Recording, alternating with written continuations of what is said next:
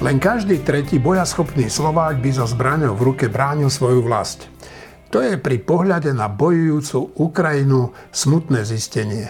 Ale vlastne sa ani nečudujem.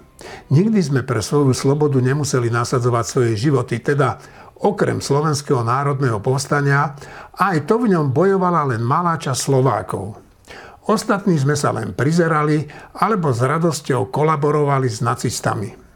No, a tak si myslím, že by sme nejako dokázali zhltnúť aj prípadnú ďalšiu okupáciu Slovenska, potom podpísať dohody o dočasnom pobyte ruskej armády na našom území.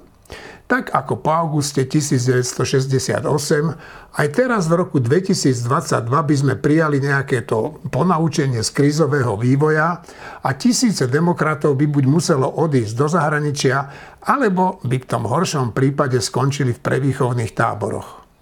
Pre mnohých by však tečúca ropa a plyn boli a možno aj relatívne nízke ceny na benzínkach dôležitejšie ako sloboda. Ukrajinci nám však ukazujú, že o nezávislosť svojho štátu stojí za to bojovať. A áno, bohužiaľ aj zomierať. Poradca ukrajinského prezidenta Michailo Podoliak vyhlásil, že Ukrajina nepríjme žiadne prímerie, kým sa všetci ruskí vojaci nestiahnu z jej územia.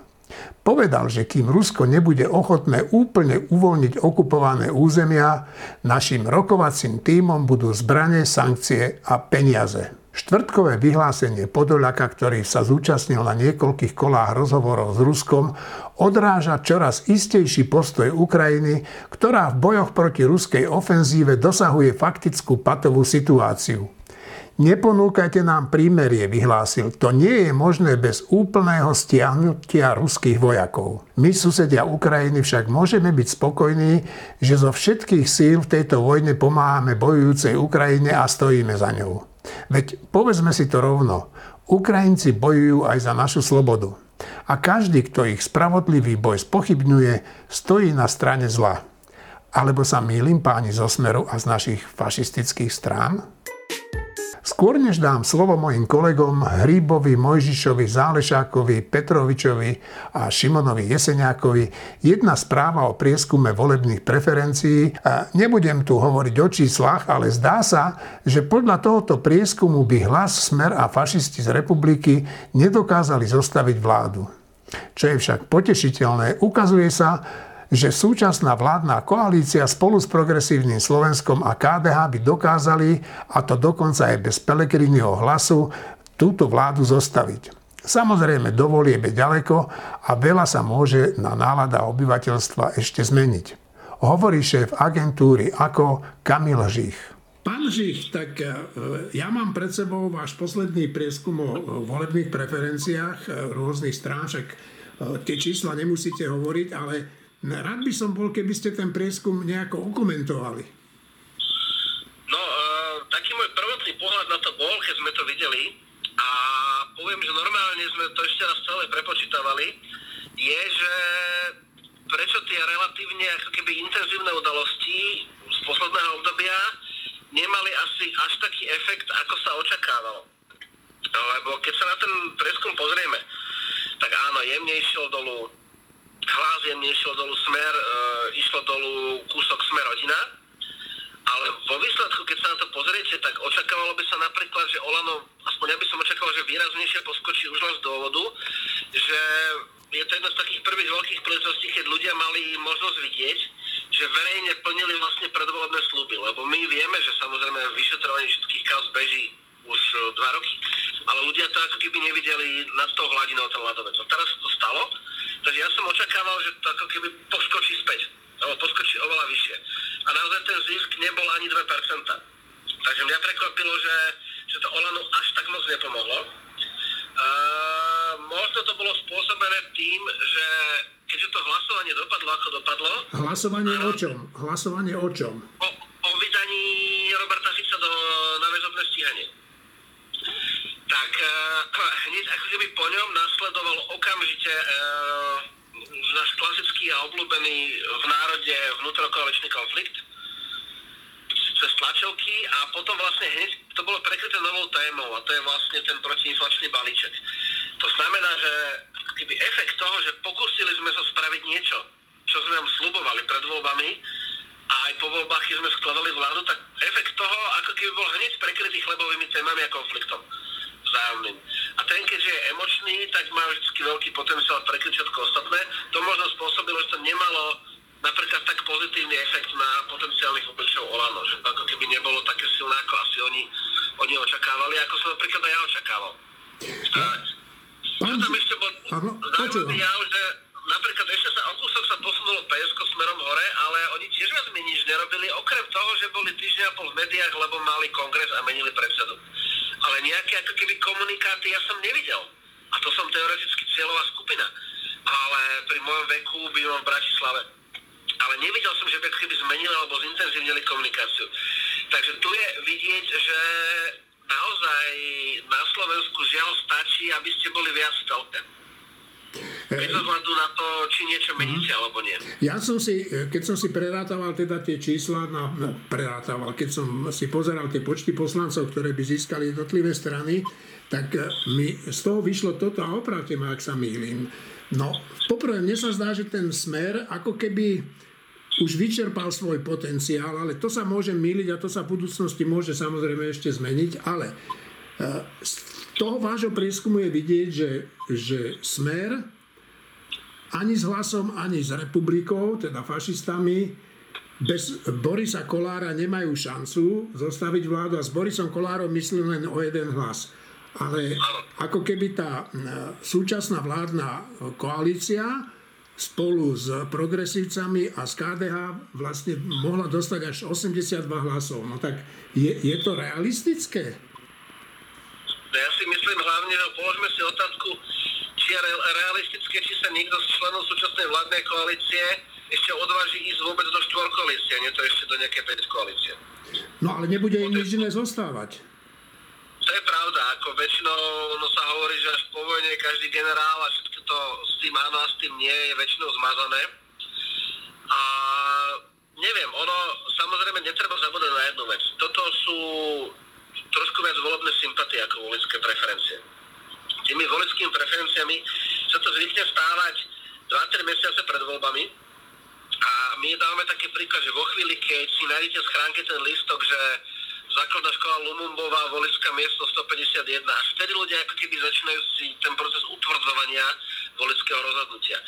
A to vtedy, keďže ja si myslím, že táto vláda nepadne, nie že by ani možno nechcela, ale technicky to pravdepodobne nie je možné, tak eh, dovtedy sa ešte môže stať veľmi veľa vecí a ja si myslím, že napríklad sú tam subjekty, ktoré určite čas voličov progresívneho Slovenska alebo sympatizantov momentálne sú určite bývalí voliči vládnych strán, ktorí sú znechutení z toho, ako to funguje, ale nechcú povedať ani Smer hlas, ani LSNS, Kotlebo, LSNS republiku, tak samozrejme uvedú inú stranu, ktorá nejakým spôsobom ako keby nie je v rozpore s ich hodnotným určením, ale toto môže, to môže byť, neviem, možno percento dve z tých preferencií, čo majú psk Ale keď sa budú blížiť voľby a naraz budú všetci na jednej štartovacej čiare, tak tento druh ako keby zástupnej voľby, títo voliči nebývajú príliš lojálni.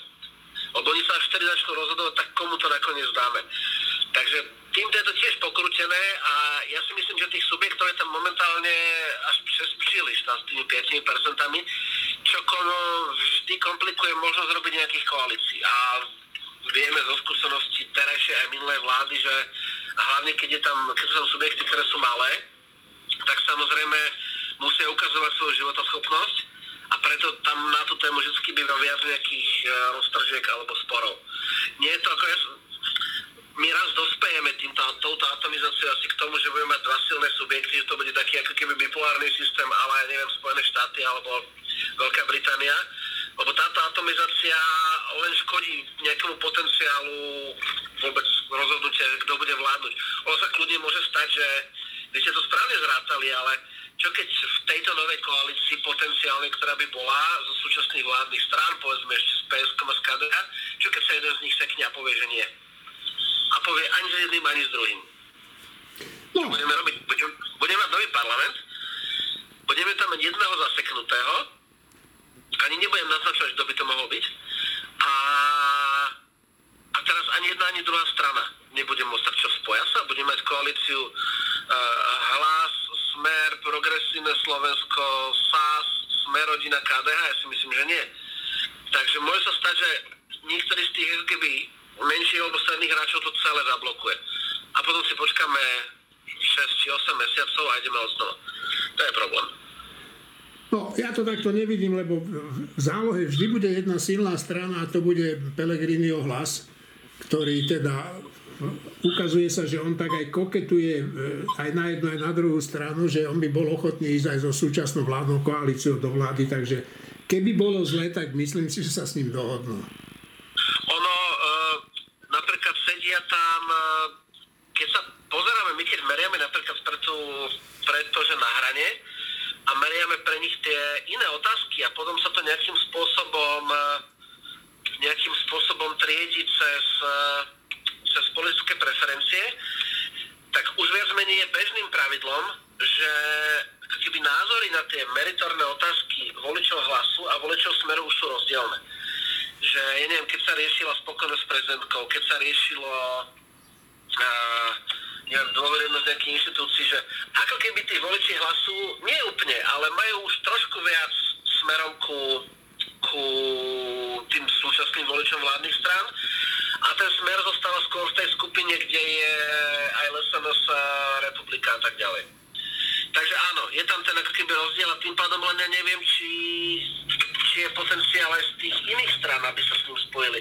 Ako môže samozrejme, hlas môže deklarovať, že áno, chcem do toho ísť, ale otázka je, či ostatní do toho pôjdu. Šimon, čo ty hovoríš na ten prieskum? Dá sa to shrnúť remarkovou knihou o Quiet at Western Front, takže viac menej nič sa nemení, vedie hlas a na druhom a treťom mieste sa spravidla strieda SAS, strieda sa, strieda sa Smer. Potom ešte zaujímavý koniec peletónu, tam treba pogratulovať premiérskej strany za ľudí, tá už je na 2,1 stúpla od posledného prieskumu. V celku, v celku sa vyšvihlo progresívne Slovensko na 9,7, čo je tuším najlepší výsledok pre progresívne Slovensko za x mesiacov. Uh, tak ukáže sa, že ako veľmi pozitívny vplyv bude mať predsedníctvo Michala Šimečku. Mne sa nezdá, že by niečo stihol za to krátke obdobie, obdobie dokázať. A potom sa ešte ukazuje, že Olano nestráca, že Olano si tiež eh, zasanovalo svoju volickú základňu a zostal tam kor, ale, ale, ale nepadá. Navyše teraz sa spustili tak veľké populistické preteky, že je to naozaj fascinujúce. Svojho času mal Robert Fico takú tlačovú konferenciu, na ktorej si možno aj bol, a on tam povedal, že ak sa chce... Prepač, niekto... prepač, preruším ťa. Nebol ja na jeho tlačovej konferencii zo zásady posledný rok nechodím. Môžeš pokračovať, Šimon, prepač, že som ťa prerušil. A ospravedlnenie sa príjma až na to, že táto tlačová konferencia je stará približne 3, 4, 5 alebo 6 rokov. Čiže Aha Dobre. Takže je pomerne stará. On vtedy, Robert Fico povedal, že ak sa chce s nami niekto pretekať v populizme, tak oni sú majstri populizmu. Vyzerá to tak, že konkurenčné prostredie začína fungovať dokonca i v populizme. Ešte sa o tom síce budeme baviť, ale myslím si, že je to vhodné spomenúť. Tak populistické preteky, ako sa spustili posledné dva týždne, tu, to je nevydané. Ja si dokonca s nostalgiom spomínam na sociálne balíčky, ktoré stali smiešných 200-300 miliónov eur, eur ročne. Nové sociálne balíčky nás idú stať 1,2 miliardy a nazýva, ešte paradox je, že celé toto nazývame protiinflačný balíček až na to, že z definície to bude inflačný balíček, keďže, keďže ľuďom rozdáme ďalšie miliardy eur, takže sa tá inflácia ešte len, ešte len uh, akceleruje. Tomáš, ty sleduješ vôbec ten preskum alebo prikladáš tak dlho pred voľbami im nejaký, nejakú relevanciu, Tomáš? No, nenapadá ma k tomu nič vtipné. E, súhlasím s tým, že nič zásadne sa zatiaľ nemení. Eh, pokiaľ ide ale o ten populizmus, ono to nezačalo protiinflačnými balíčkami. Žiaľ, veľká časť strán, ktoré sú dnes eh, vo vládnej koalícii, vlastne viac menej všetky sa už o, do, sú do populistických metód zamočené od samého začiatku. Eh, asi je zbytočné teraz to preberať podrobne. Dobre. Je pravda, že sa nič zvláštne nemení, ale kládol by som si otázku, či, je, či tu nemôže dojsť k nejakým prekvapeniam z hľadiska vnútornej stability jednotlivých subjektov v koalícii, ktoré sú stále akési zvláštne, sú nevyprofilované a môže tu dojsť, teraz je to ťažké demonstrovať a ťažké špecifikovať, ale môže dojsť k rôznym sklamaniam voličov a k rôznym prekvapeniam aj ohľadom e, vnútorných sporov. A e, zaujímavé bude aj sledovať, ako do toho bude vstupovať progresívne Slovensko, e, pretože mám pocit, že je to strana, do ktorej sa vkladajú isté nádeje, ale tie nádeje nemusia zodpovedať reálne programu alebo profilu. To ešte uvidíme. Juraj? No, ten prieskum ukazuje niekoľko vecí, tak ako už tu spomenuli kolegovia, áno, tá mapa sa veľmi nemení. Ja, by som ho, ja ho ani nevnímam ako predvolebný prieskum, je to taký prieskum nejakých preferencií, lebo naozaj si nemyslím, tak ako sme hovorili mnohokrát, že táto koalícia skončí skôr, čiže do volieb je ešte veľa času. Ale to, čo je podstatné, áno, progresívne Slovensko nejakým spôsobom narastlo, na tom čele sa v zásade nič nezmenilo. Ale keď si pozrieme potom aj zostavu mandátov, tak musím povedať, že to je veľmi smutná správa o Slovensku, lebo keď sa pozrieme, že vlastne ktoré strany by sa dostali do parlamentu a spočítame mandáty, tak v zásade možno nejaká tretina slovenského parlamentu by bola, by bola zložená z poslancov strán, o ktorých sa dá hovoriť, že predstavujú nejakú, nejakú štandardnú politickú stranu, možno aj nejakú pomerne štandardnú politickú kultúru napriek populizmu, o ktorom hovoril Tomáš, čím úplne súhlasím, že teda už všetci dnes nabehli na túto vlnu. Ja mám pocit, že to je taký inštinkt prežitia, že jednoducho bez toho sa už vôbec nedá v slovenskej politike prežiť. Ale to najsmutnejšie na tom je to, že dve tretiny parlamentu by boli zložené z absolútne nepoužiteľných poslancov antisystémových alebo nesystémových strán a ako chceme robiť na Slovensku nejakú normálnu politiku, e, ktorá bude krajinu posúvať dopredu, keď dve tretiny parlamentu budú zložené proste z poslancov, ktorí sú nepoužiteľní, ktorí buď sú proste systémovo úplne protisystémoví, alebo sú tak hlúpi, že sa nedajú použiť proste na nič.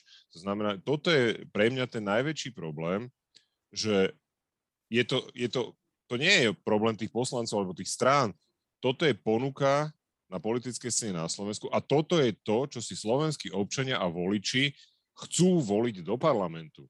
Takže pre mňa je to bohužiaľ veľmi smutný obraz o Slovensku, pretože to nám ukazuje, že aký postoj k tej republike, k politike a vôbec nejakým volebným preferenciám majú občania tohto štátu.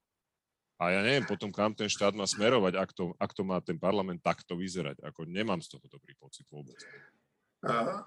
Mňa by zaujímalo teda, že e, až sa bude o tom rozhodovať, že ako ktoré strany budú nasadzovať svojich kandidátov, takže či Olano dodrží ten svoj typický, e, typický štýl, že teda e, poslancov bude nasadzovať na tie miesta vzadu a či tam bude hľadať nových, koľko sa ich vymení. Na to som fakt zvedavý. Šimon sa hlási. No a na to chcem reagovať, lebo som sa nad, tým zamýšľal. Tak si predstavme, akú lojalitu bude mať napríklad poslanec Georgi Gimeši, ktorý bol inak celý život Juraj, ale teraz chce byť Georgi, to nevadí však.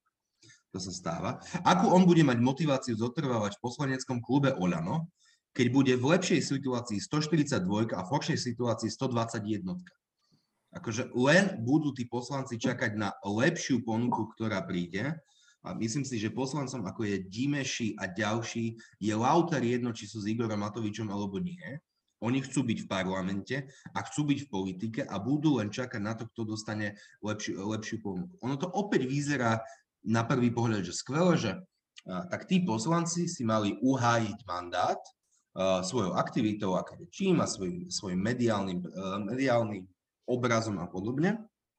Ale nie každý poslanec má tieto schopnosti. Poznám viacerých poslancov, ktorí nie sú veľmi silní v mediálnom obraze, ale robia, že napríklad skvelú legislatívnu robotu alebo že vykopávajú góly z bránky pozmeňovacími návrhmi, legislatívnou aktivitou, aktivitou a podobne. A to sú pre mňa kvalitnejší ľudia ako, ako poslanec, ktorý má spra- dobre spravený TikTok, dobre spravené stories na Instagrame a na Facebooku, takže to je tiež istá anomália, akože nepoznám žiadnu inú stranu, a Tomáš Závašek možno ako politolog ma opraví, dokonca vo svete, ktorá by akože svojich najlepších poslancov dala nakoniec kandidátky.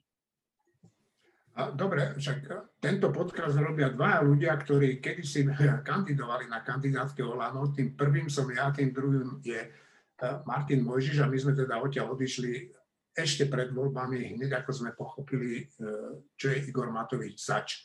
E, ty to ako vidíš s, s tými preferenciami, preferenciami Juraj? Martin, prepáč, toto je môj väčší, väčší problém. Martinko.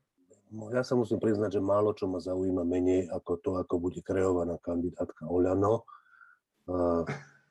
A z celého toho prieskumu, to, čo mňa ako tak potešilo, že dve strany, ktoré určite nebudem voliť, a to Progresívne Slovensko a KDH, sú na tom, v tomto prieskume celkom dobre. Čiže napriek tomu, že ich nebudem voliť, úplne im držím palce, aby mali čo najlepší, čo, čo najviac mandátov, lebo sú to je to, sú to dve z mála ako tak normálnych politických strán, ktoré tu sú. A to je jediné, čo mňa na tomto prieskume sa mi zdalo hodné povšimnutia.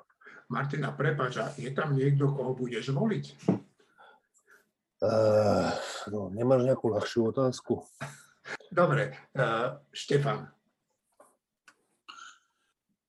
No, je dva roky pred voľbami, takže prieskumy sú naozaj taký kolorid iba, ktorým, ktorým netreba venovať veľkú pozornosť, iba nejaké trendy, tak taký malý linky trend tam vidím a to je v tom, čo sme ešte nespomínali a to je to, že e, Aliancia, to je združenie troch alebo štyroch maďarských strán, má 2,x percenta a Maďarské fórum, to je, to je jedna malá strana, e, Žolta Šimona, má 2% a to už je vo viacerých prieskumoch tak, to znamená, že e, to je dobrý, dobrá správa, že v tej maďarskej komunite sa e, misky váh pomaly nakláňajú k rozumnejšej strane a nie k tomu konglomerátu strán. To je taká maličkosť, čo pre slovenského voliča je asi málo čitateľné, ale je to dôležitý trend. E, čo sa týka tých ostatných strán, tam ste už povedali všetko, e, tam je dôležitá, teda ja som ešte z generácie, keď, keď sa po roku 89 robila robila normálna že politika, že boli lavicové strany a pravicové strany.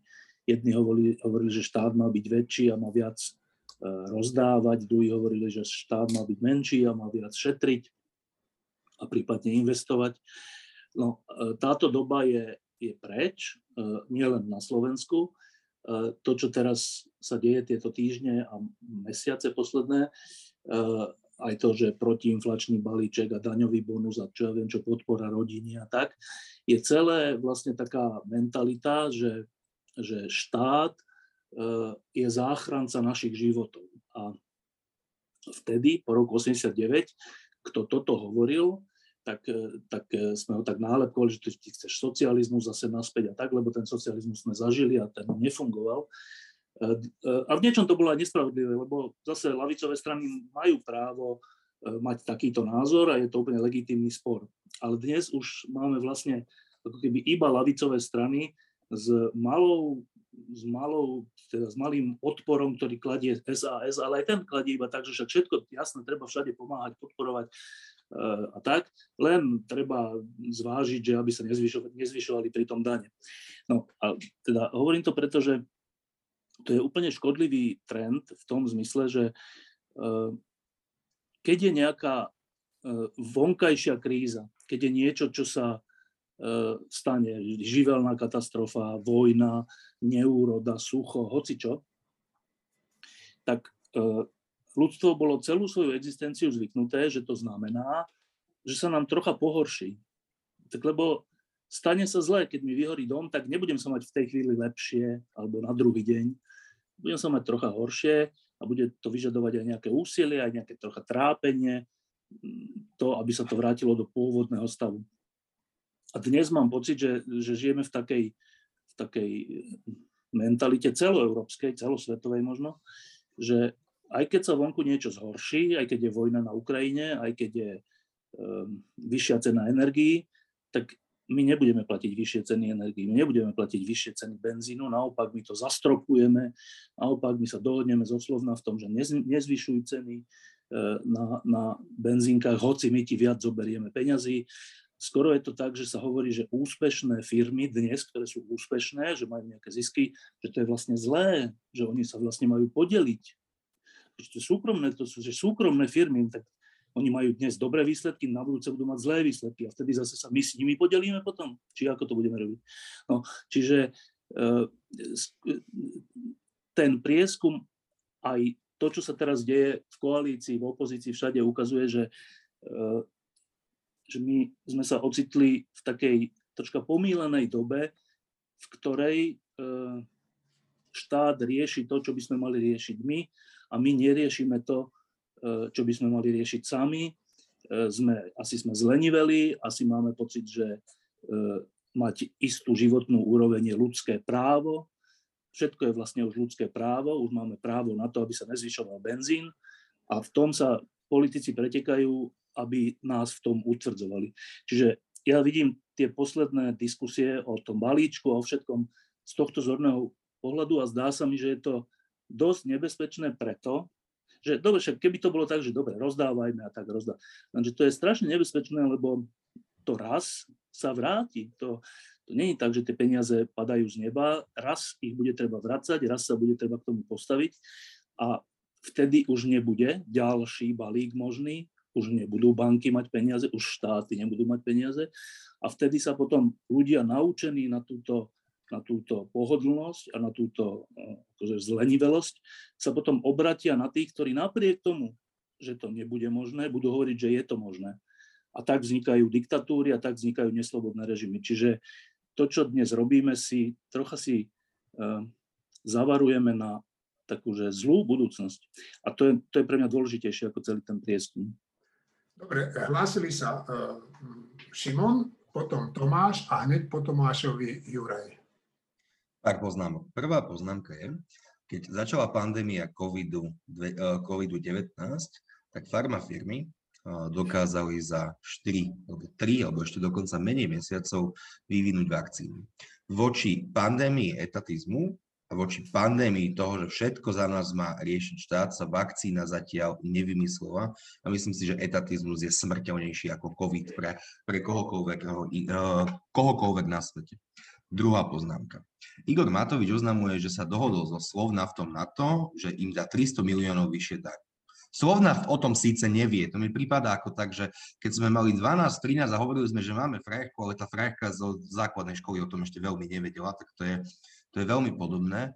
A ak im aj tú daň zavedie 300 miliónov eur, akože prečo by Slovnaft nezvyšil ceny benzínu a nafty? Z akého dôvodu, z nejakého akože neexistujúceho altruizmu. Je to súkromná firma, ktorá chce generovať zisk, takže na takmer 100% tie, tie ceny benzínu a nafty sa zvýšia. To je, to je prvá poznámka. Pamätníci si ešte pamätajú, keď vláda Roberta Fica, neviem či druhá alebo tretia, tiež vymýšľala, že ešte nemáme, akú daň ešte nemáme a vymysleli si, že nemáme daň z poistenia. A sveto svete sľubovali, že poistenie nebude drahšie. No a mnohí dodnes dostávajú listy, teda každý z nás v princípe asi má nejakú poistku, či na auto, na byt alebo životnú poistku.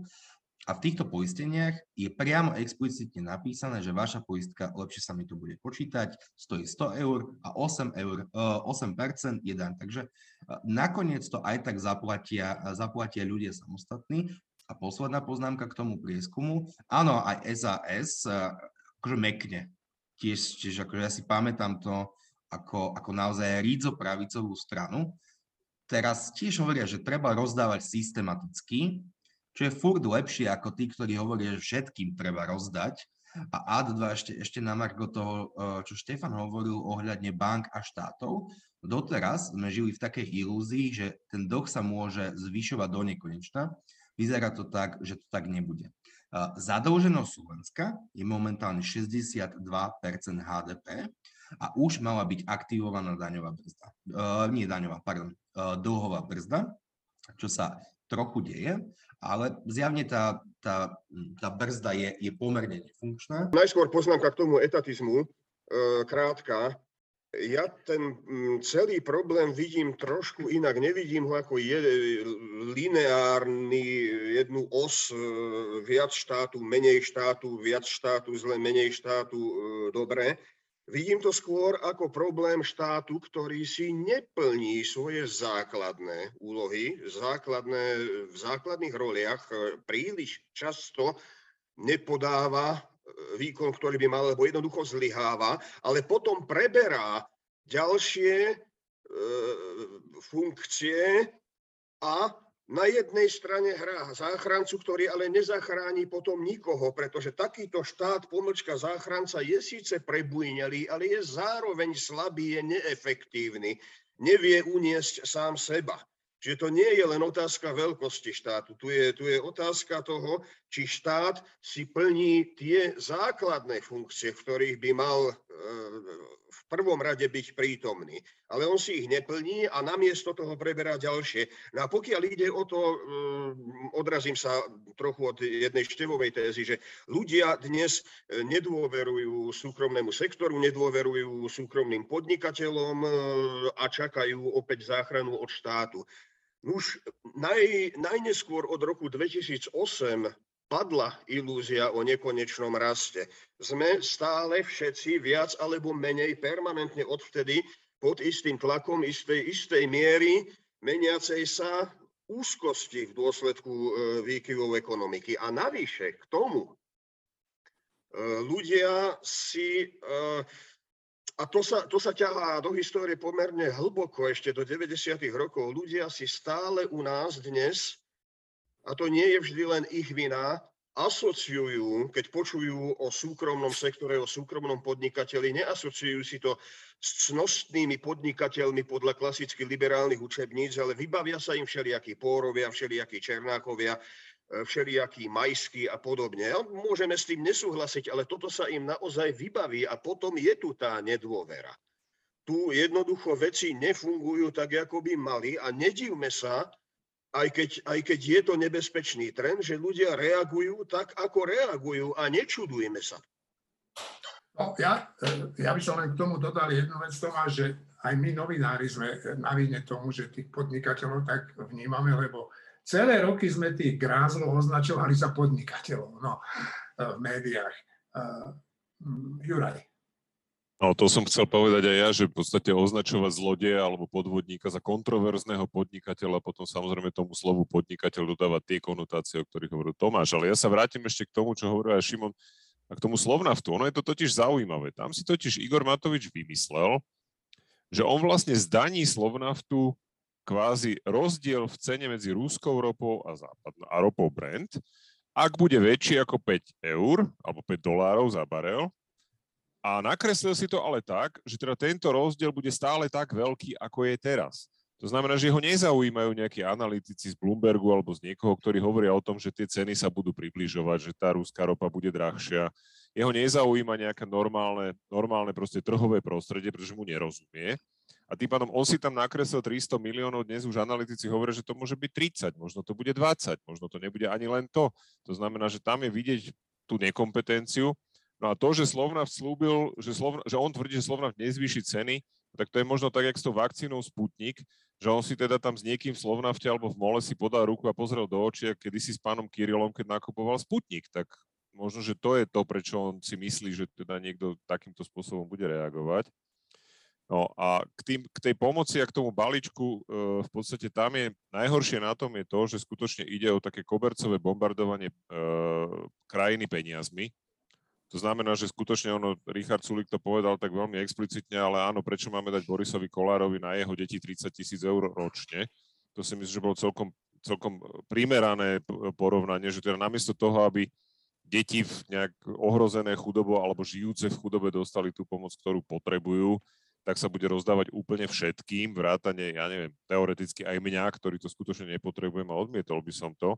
A najhoršie ale na tom je to, že tým, že sa siaha na daň z príjmu fyzických osôb, tak to skutočne zasiahne obce a mesta, to, čo mal Šimon v podstate, čo hovoril aj teda vo svojej relácii. A tam je problém v tom, že toto má slúžiť nejakej populačnej politike, že aby tu bolo viacej detí. A namiesto toho, aby sa teda cieľene zamerala pomoc na ohrozené skupiny obyvateľstva na jednej strane a na druhej strane podporovali sa služby, ktoré nejakým spôsobom môžu teoreticky pomáhať pôrodnosti, to znamená budovanie škôl, škôlok, služieb, ktoré robia obce a mesta v podstate pre rodiny, tak sa idú zase kobercovo rozdávať peniaze. A pritom výskumy ukázali veľmi jednoznačne, že to, čo zvyšuje nejakým spôsobom pôrodnosť, do určitej miery, len po určitú dobu, je, keď sa zlepšujú služby, či sú to zdravotnícke služby, alebo či sú to iné služby, ktoré, ktoré pomáhajú rodinám a nie finančné prostriedky, lebo finančné prostriedky nikoho nemotivujú sa rozmnožovať. To je proste nezmysel, v ktorý uveril Igor Matovič a jemu podobne, neviem prečo, ale proste toto je podľa mňa úplne, že, úplne, že mimo toho, čo by skutočne štát mal robiť. Šimon a potom ešte Tomáš.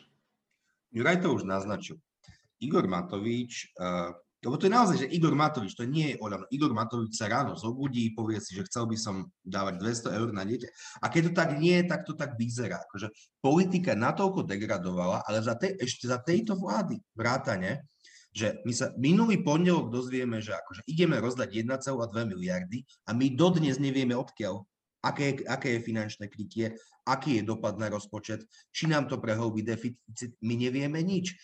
Pán minister sa zobudí, povie si, že idem to spraviť a to sa takto nerobí. Ja som mal v tej relácii, ktorú Juraj Petrovič spomínal, ja som to nazval, že štát versus mesta a obce Viktora Nižňanského, ktorý kým sa dostal do funkcie, všetci z vás ho poznáte a pamätáte si jeho pôsobenie, tak mu to jednak trvalo, že x rokov, tuším od 92. do 98. pripravoval reformu decentralizácie, že jemu to trvalo 6 rokov, kým na tom začal robiť. Tomu netrvalo ako Igorovi Matovičovi, že 6 dní bez akéhokoľvek krytia a momentálne sa takto robí politika. Ja som nedávno v tomto najbližšom printe, ktorý vyjde v pondelok papierova a v nedelu, v nedelu bude už na web k dispozícii, robil rozhovor s človekom, ktorý sa volá Jaron Brook. Je to riaditeľ a dlhoročný člen boardu Rand Institute a on to shrnul veľmi pekne, že súčasná, ale aj dlhodobá politika je o tom, že kto viacej slúbi a ten, kto slúbi viac, vyhráva. Tak momentálne tie sľuby sú tak odtrhnuté od reality a rozpočtu, že to začína byť až úsmevné. A naozaj, aj to, čo Štefan predtým povedal, tie peniaze raz bude treba vracať. No, skôr než eh, ti dám Tomáš slovo, tak by som rád povedal, že eh, takú správu, ktorá hovorí o tom, že teda tá nová NAKA nestíha len chudákov opozičných politikov a poslancov a Fica a ja neviem koho ešte, ale vyšla správa, že vyšetrovateľ NAKA obvinil bývalého ministra spravodlivosti Gábora Gála, ktorý tam bol za stranu Mozhit. Takže, hm, takže len toľko. Tomáš reaguje ešte na, na poslednú tému. Ja som chcel na Juraja krátko reagovať a teraz to už možno bude len taká poznámka počiarov. Keď si Juraj hovoril o tom kobercovom bombardovaní v podobe tých e, rôznych dávok, a e, tak som tomu rozumel, že, si, že by si uprednostil nejaké vytipovanie konkrétnych ohrozených skupín. Ale ja práve aj tu vidím riziko, pretože keď ako náhle označíš niekoho za ohrozenú skupinu, tak vzniknú nekonečné spory ohľadom toho, kto sú ďalšie, či je toto naozaj ohrozená skupina, či je správne vymedzená, kto sú ďalšie ohrozené skupiny. Ďalšie ohrozené skupiny sa budú považovať za ohrozené a začnú sa dožadovať a zase len skončíme u nejakého plošného kobercového bombardovania, u nejakej vytýčenej zásady. Ale to je, samozrejme, to by chcelo e, dlhšiu debatu, to je len poznámka. Martin Mojžiš. Eh, ja len poznámku maličku, že eh, Gábor Gál bol predsa minister a štátny tajomník za stranu Most Hit, ktorá bola súčasťou koalície premiéra Roberta Fica v časoch, za ktoré je Fico s Kaliňákom obvinený z organizovania a zosnovania zločnickej skupiny. Čiže obvinenie Gábora Gála je úplne podľa mňa v súlade s tým, že sa obvinujú Ficovi ľudia. Ešte tu mám jednu vec, a na ktorú možno mohol odpovedať len Štefan, ale môžete samozrejme aj iní. A je to, je to mail nášho poslucháča Romana. Píše toto, že začal niekto z vás prehodnocovať, či by nebol lepší návrat mafie, alebo je stále podľa vás lepšia vláda psychopata, človeka bez IQ, vexláka a strany bez ľudí. som volič SAS, ale úprimne myslím, že za Fica by to nebolo o moc horšie. Tak Štefan, zareaguj prosím ťa. Za Fica by to bolo, bude a je oveľa horšie. Uh, Juraj? No, toto je presne tá ilúzia, že uh, ľudia vnímajú terajšie problémy a zabúdajú ten spomienkový optimizmus, tu robí naozaj zle. Za Fica skutočne, ako povedal Štefan, bolo horšie, vidíme to teraz a teraz sa odkrýva, čo všetko sa za Fica dialo. Čiže tá špina a ten hnoj, ktorý teraz vychádza na povrch, tí by pokračovali. V žiadnom prípade by to nebolo lepšie napriek všetkému, čo sme pred chvíľou povedali o tom, ako je to teraz zlé.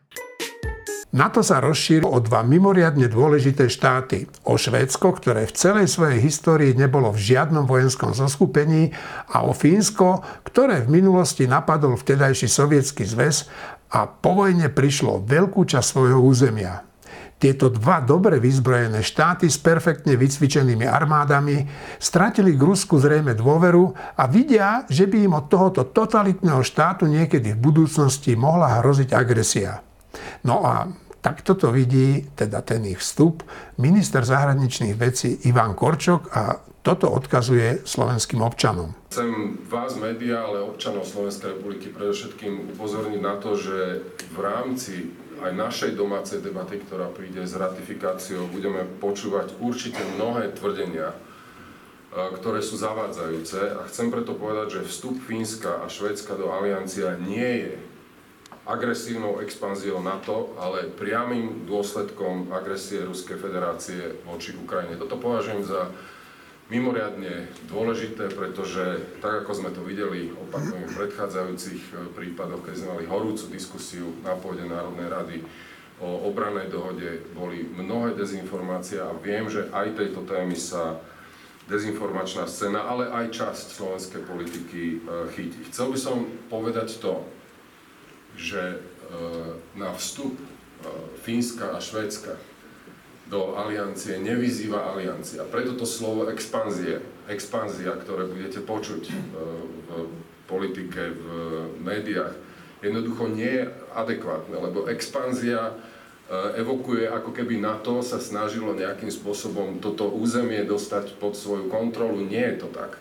A pripomínam, že ani keď sa Slovenská republika usilovala o členstvo, členstvo na to, tak to nebola aliancia, ktorá nás e, vyzývala, aby sme vstúpili. To bolo obrovské úsilie, ktoré sme museli vynaložiť na vlastné naše rozhodnutie stať sa členmi, e, členmi aliancie. Rovnako, ale v tejto súvislosti, keďže nejde o expanziu, padá mýtus o tom, že NATO sa samo od seba približuje k hraniciam, e, k hraniciam Ruskej federácie. Budete a budeme počúvať e, o tom, že to je ďalšia eskalácia, ďalšia provokácia voči Rusku. Prosím občanov Slovenskej republiky, aby naozaj veľmi dobre počúvali, kto im, e, kto im takéto dezinformácie bude podsúvať.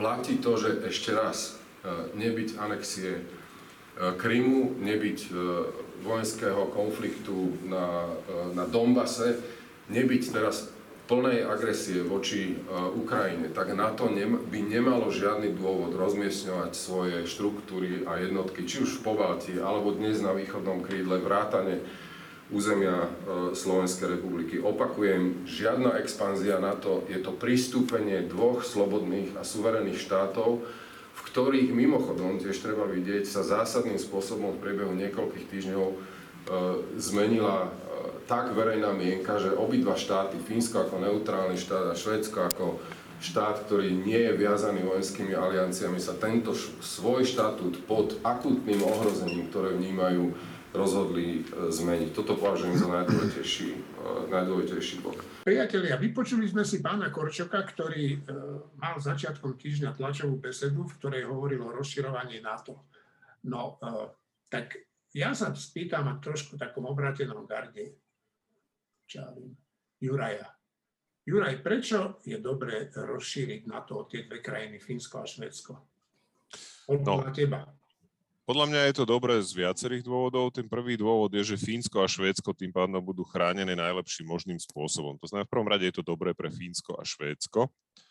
V druhom rade to dokazuje, aký je Vladimír Putin úžasný stratég, pretože sa mu napadnutím Ukrajiny podarilo prelomiť 200-ročnú švédsku neutralitu čo teda musím povedať, že je skutočne výkon hodný naozaj akože storočia, dokonca viacerých storočí.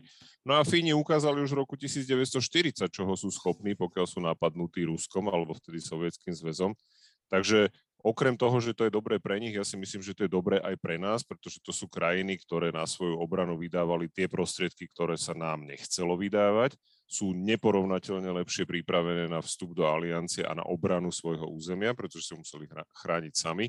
A môžeme sa od nich veľmi veľa teda tým pádom naučiť spoluprácou v NATO, keďže to budú naši partnery v rámci jednej aliancie. Takže e, plus, samozrejme, e, Rusku príbudne 1300 kilometrová hranica z NATO, ktorú doteraz malo s neutrálnym Fínskom. Takže to tiež z hľadiska, z hľadiska ochrany v podstate aliancie ako takej je podľa mňa len dobre. Ja to vítam, ja som veľmi rád, že sa tak rozhodli.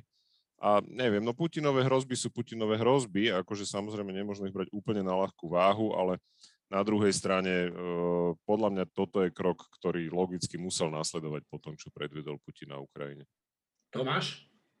Ja len krátku poznámku a ako nie že, nie, že by som nesúhlasil s tou základnou tézou, ale to, že na to bude mať dlhšiu rozsiahlejšiu hranicu s Ruskom samo o sebe výhoda nie je. To je jedna z nevýhod. Samozrejme, ten krok je logický, ten krok je v istom zmysle nutný a sú tu okrem nevýhod aj výhody. Napríklad Baltský región sa z hľadiska NATO stane, e, ako to povedal generál Macko, kompaktnejším. Bude možné efektívnejšie stavať obranu, ale E, pozor, minule som to povedal inými slovami, pozor na tie prechodné obdobia, lebo tam bude Rusko vyskakovať a tam bude chvíľku trvať Atlantickej aliancii, než dobuduje tú infraštruktúru obrany. Tam bude istý kritický časový úsek, neodvážim sa teraz povedať aký. Dobre, ale dostali od niektorých členov aliancie e, záruky, že v prípade potreby e, im pomôžeme.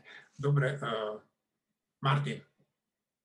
Eh, ja možno zle čítam tú situáciu súčasnú, ale ja si myslím, že absolútne, absolútne nehrozí, že by Putin robil akékoľvek problémy po Fínsku a Švédsku, ktoré by stáli za reč, hej? Že sa bude tváriť, že robí problémy, alebo tam možno bude nejaký hackerský útok alebo blbosti, čím len dokáže, že to je vynikajúci krok, aby vstúpili do NATO, akože to je možné, ale že by sa tým bolo treba, čiže to, čo hovoril Juraj, že, že to sa nemôže podceňovať, tak netvrdím opak, ale takmer tvrdím, že to sa skoro až môže podceňovať. Vyskakovanie Putinové sa môže podceňovať. Si myslím, že je to rozumný prístup. A Štefan. Uh, tak poprvé, uh, zase v tej 30-ročnej diskusii od novembra 89 už trocha zaniká, že čo je to NATO. NATO je organizácia, ktorá e, je na to, aby jej členovia sa cítili bezpečne. Na to nie je organizácia, ktorá je určená na získavanie území, ako to robí Rusko na Kryme a na Ukrajine alebo hoci kde. Na to je organizácia, ktorá práve že chráni hranice krajín, ktoré sú jej, jej členmi.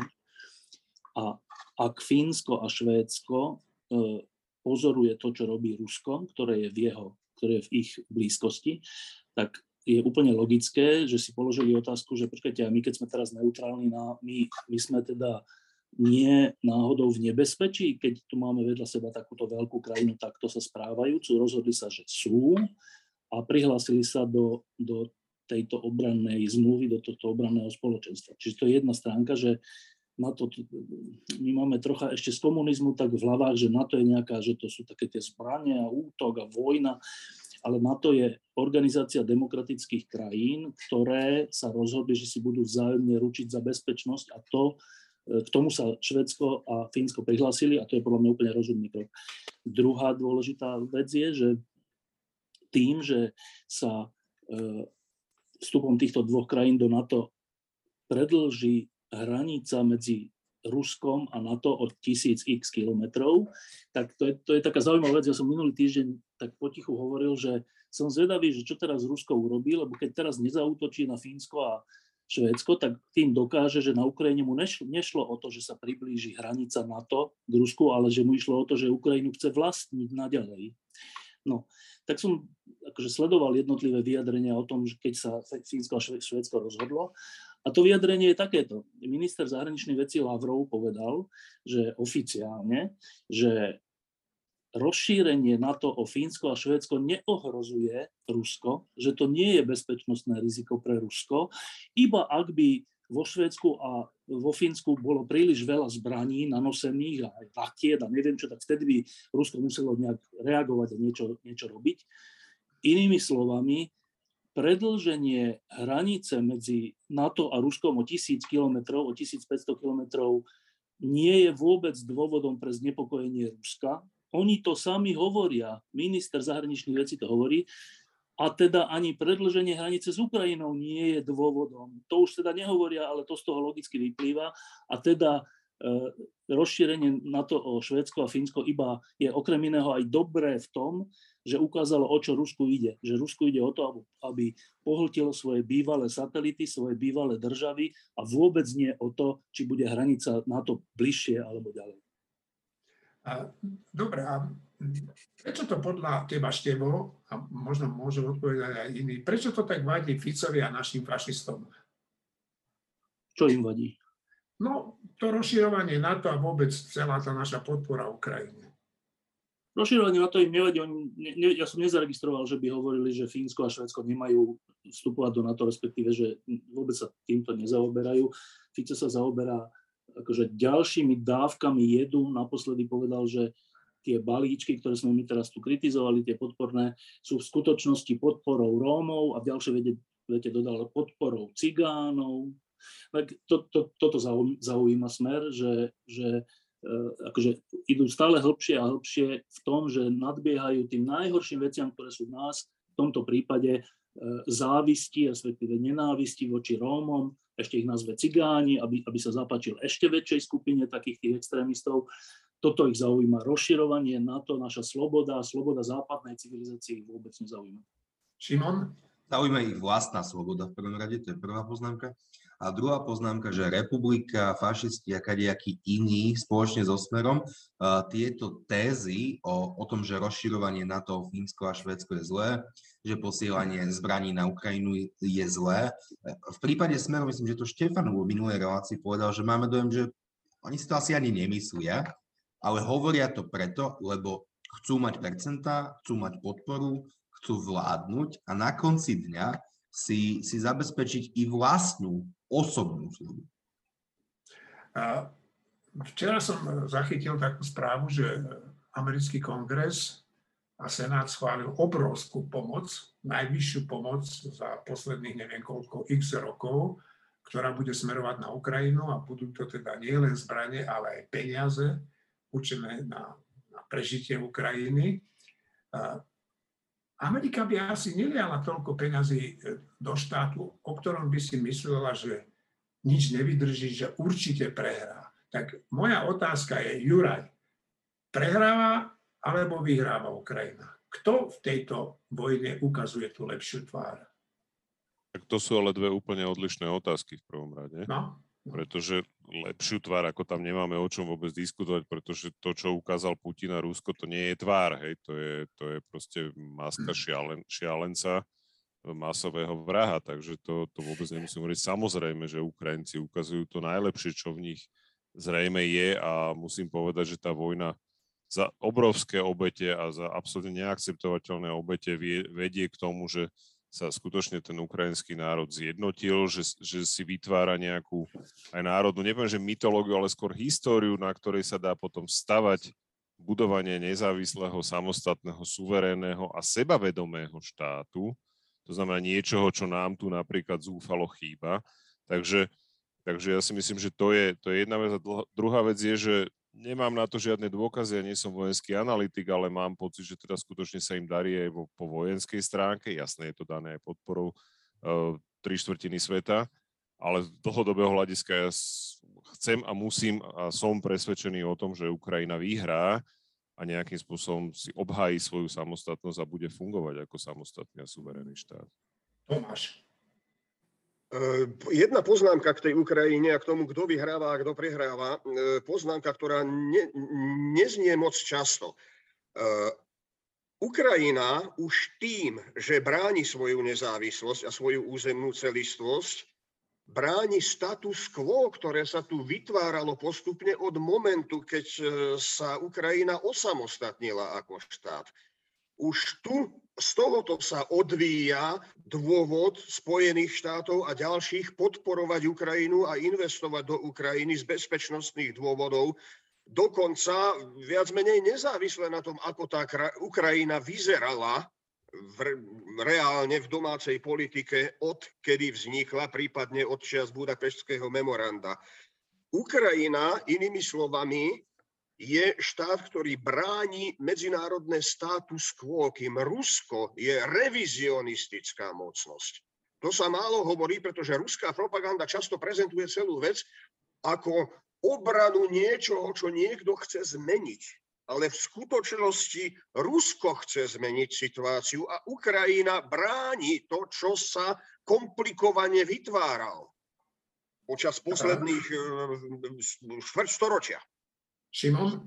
Jedna veľmi dôležitá vec, alebo taký prejav zaznel od prezidenta Zelenského, tým, že tento týždeň to ešte bolo. A prezident Zelenský vo svojom prejave povedal, že nik, nikto neočakáva od Ukrajiny, že by stratilo čo je len centimetr územia. Vrátanie Krym, že prezident Zelenský deklaruje, nie Donbass je náš, Luhansk je náš a Krím je náš a my za tieto územia budeme bojovať, pretože sa tu začali viesť aj také diskusie, že Putina netreba úplne ponižiť. Akože prečo by tohto teroristu netrebalo úplne ponižiť, tiež veľmi nerozumiem. Takže Zelenský povedal, že budú brániť celistvosť Ukrajiny a mám dojem, že tá krajina je tak odhodlaná, že urobia všetko preto, aby Krím skončil opäť ako územná integrálna súčasť Ukrajiny. Ak chcete Martin a potom Štefan. Uh, to, že, to, že to Zelenský povedal, je úplne správne. Uh, jedin, jediná, jediný dôvod, prečo by mohla Ukrajina sa usilovať o menenie, že toto je, keby sa jej nedarilo vojensky. Ako náhle sa jej vojensky darí minimálne tak, že, že tých Rusov nepúšťajú tak ďaleko, ako by tí Rusi chceli ísť, tak toto, že samozrejme, že toto má byť cieľom, tam úplne so Šimonom súhlasím. A s tým, čo si položil tú otázku na začiatku, to je to je jedna z vecí na tomto svete, ktorým ja fakt nie som schopný porozumieť. A to je toto. Američania vďaka americkej vojenskej pomoci a potom ďalšej pomoci sa nám podarilo Európe prežiť prvú svetovú vojnu a dostať sa z tých hrôz do, normálnej, do normálneho života pomerne rýchlo. To isté druhá svetová vojna, americké vojska, americké peniaze po vojne. To isté studená vojna, americký tlak a potom pomoc východným krajinám po studenej vojne. Teraz, akože však sa pozrieme, koľko peňazí dala, dáva a dá Amerika, Spojené štáty americké v porovnaní s Európskou úniou v tej Ukrajine. To je krajina, ktorá nás štvrtýkrát za 100 rokov zachraňuje. To, to, to nie je tá časť, ktorej nerozumiem. To, čo ja nerozumiem a fakt akože a nechcem to v živote pochopiť, je ten americký, je ten antisentiment, či ak sa tomu povie, protiamerický sentiment uh, v Európe, nie len vo východnej, aj v západnej.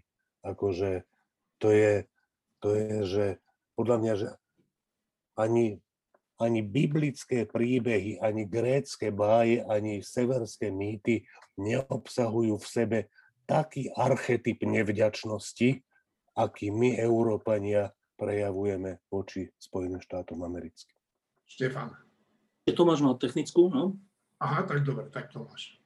No, ono to bola reakcia čiastočne na, na, na Martina a čiastočne na to, čo, čo sa Jeňo pýtal predtým ten antiamerický resentiment, alebo nazvime to ako chceme, môže odrážať e, niečo, niečo podobné, alebo súvislosť s tým, keď sa, keď sa Jeňo pýtal na to, že prečo Ficovi leží v žalúdku Amerika alebo niektorým ďalším. E, niektorí ľudia jednoducho sa boja patriť do prostredia, v ktorom platia jasné pravidlá.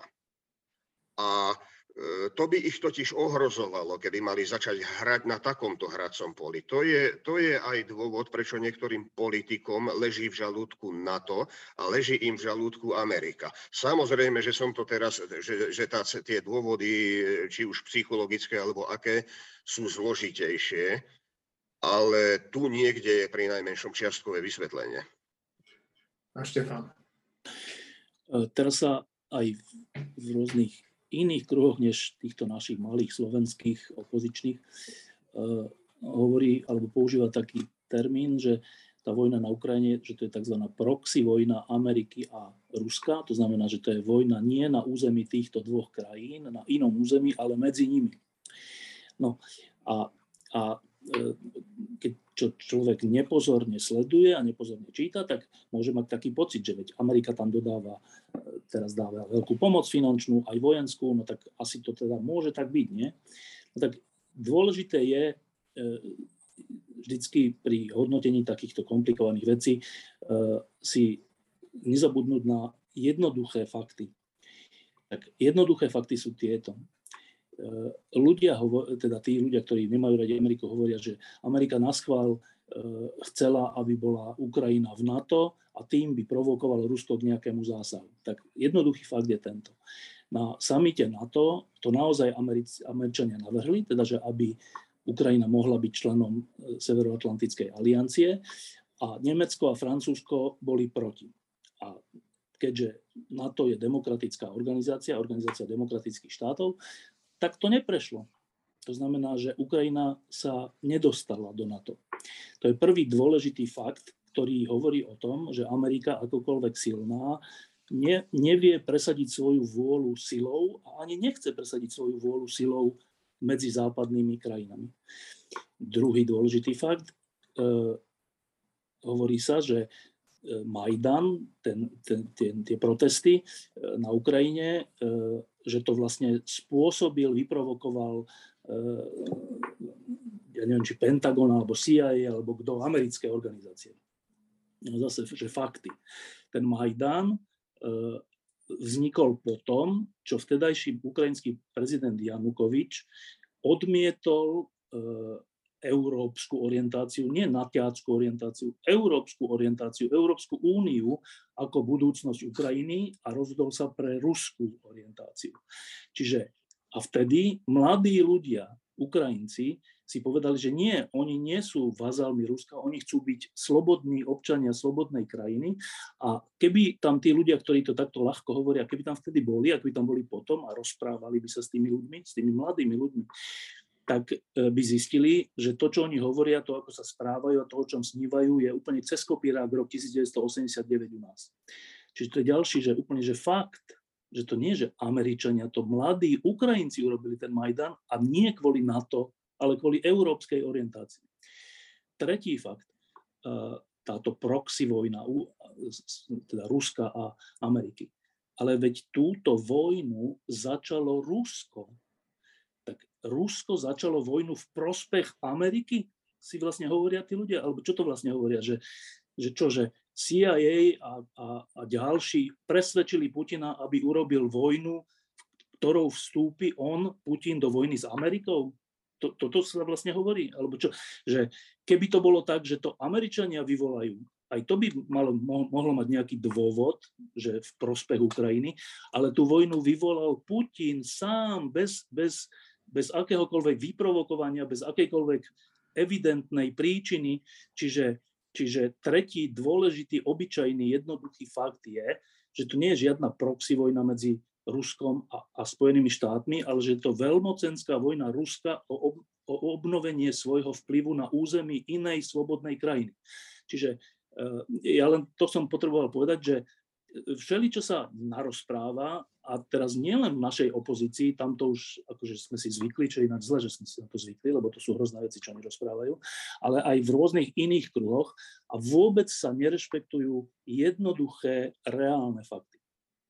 Dobre, tak ja by som sa vám chcel poďakovať a pre tých, ktorým tu chýbal dnes hlas Mariny Gálisovej eh, odkaz, musela si na dnes zobrať nečakanie dovolenku, ale na budúce tu bude určite opäť s nami. Majte sa pekní kolegovia.